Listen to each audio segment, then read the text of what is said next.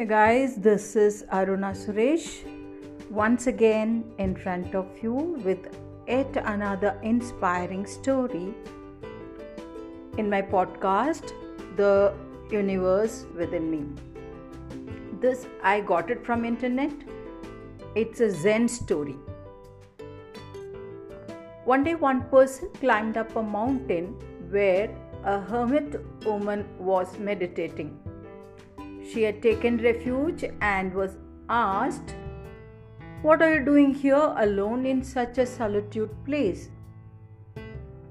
To which she replied, "I have a lots of work to do." And the other person asked, "And how can you have so much work? I don't see anything around you here."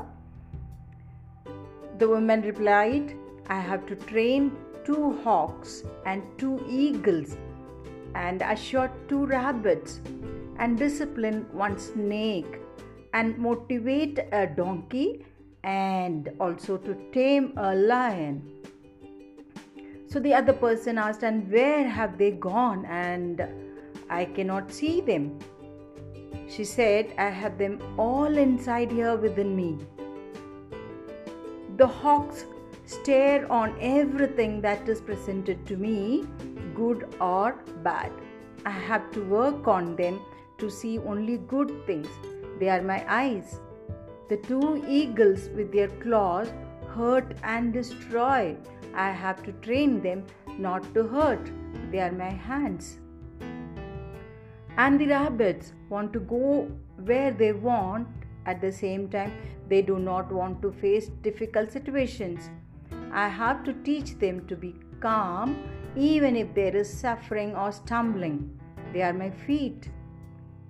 The donkey is always tired, stubborn, and does not want to carry the load each time I walk. That is my body. The most difficult to tame is the snake, although it is locked in a strong cage within thirty-two bars. It is always ready to sting, bite and poison anyone nearby. I have to discipline it. That is my tongue. I also have one lion. Oh, how proud, vain. He thinks that he is the king. I have to tame him, and that is my ego. As you see, my friend, I have lots of work to do. The other person was astonished and moved away. What an inspiring story!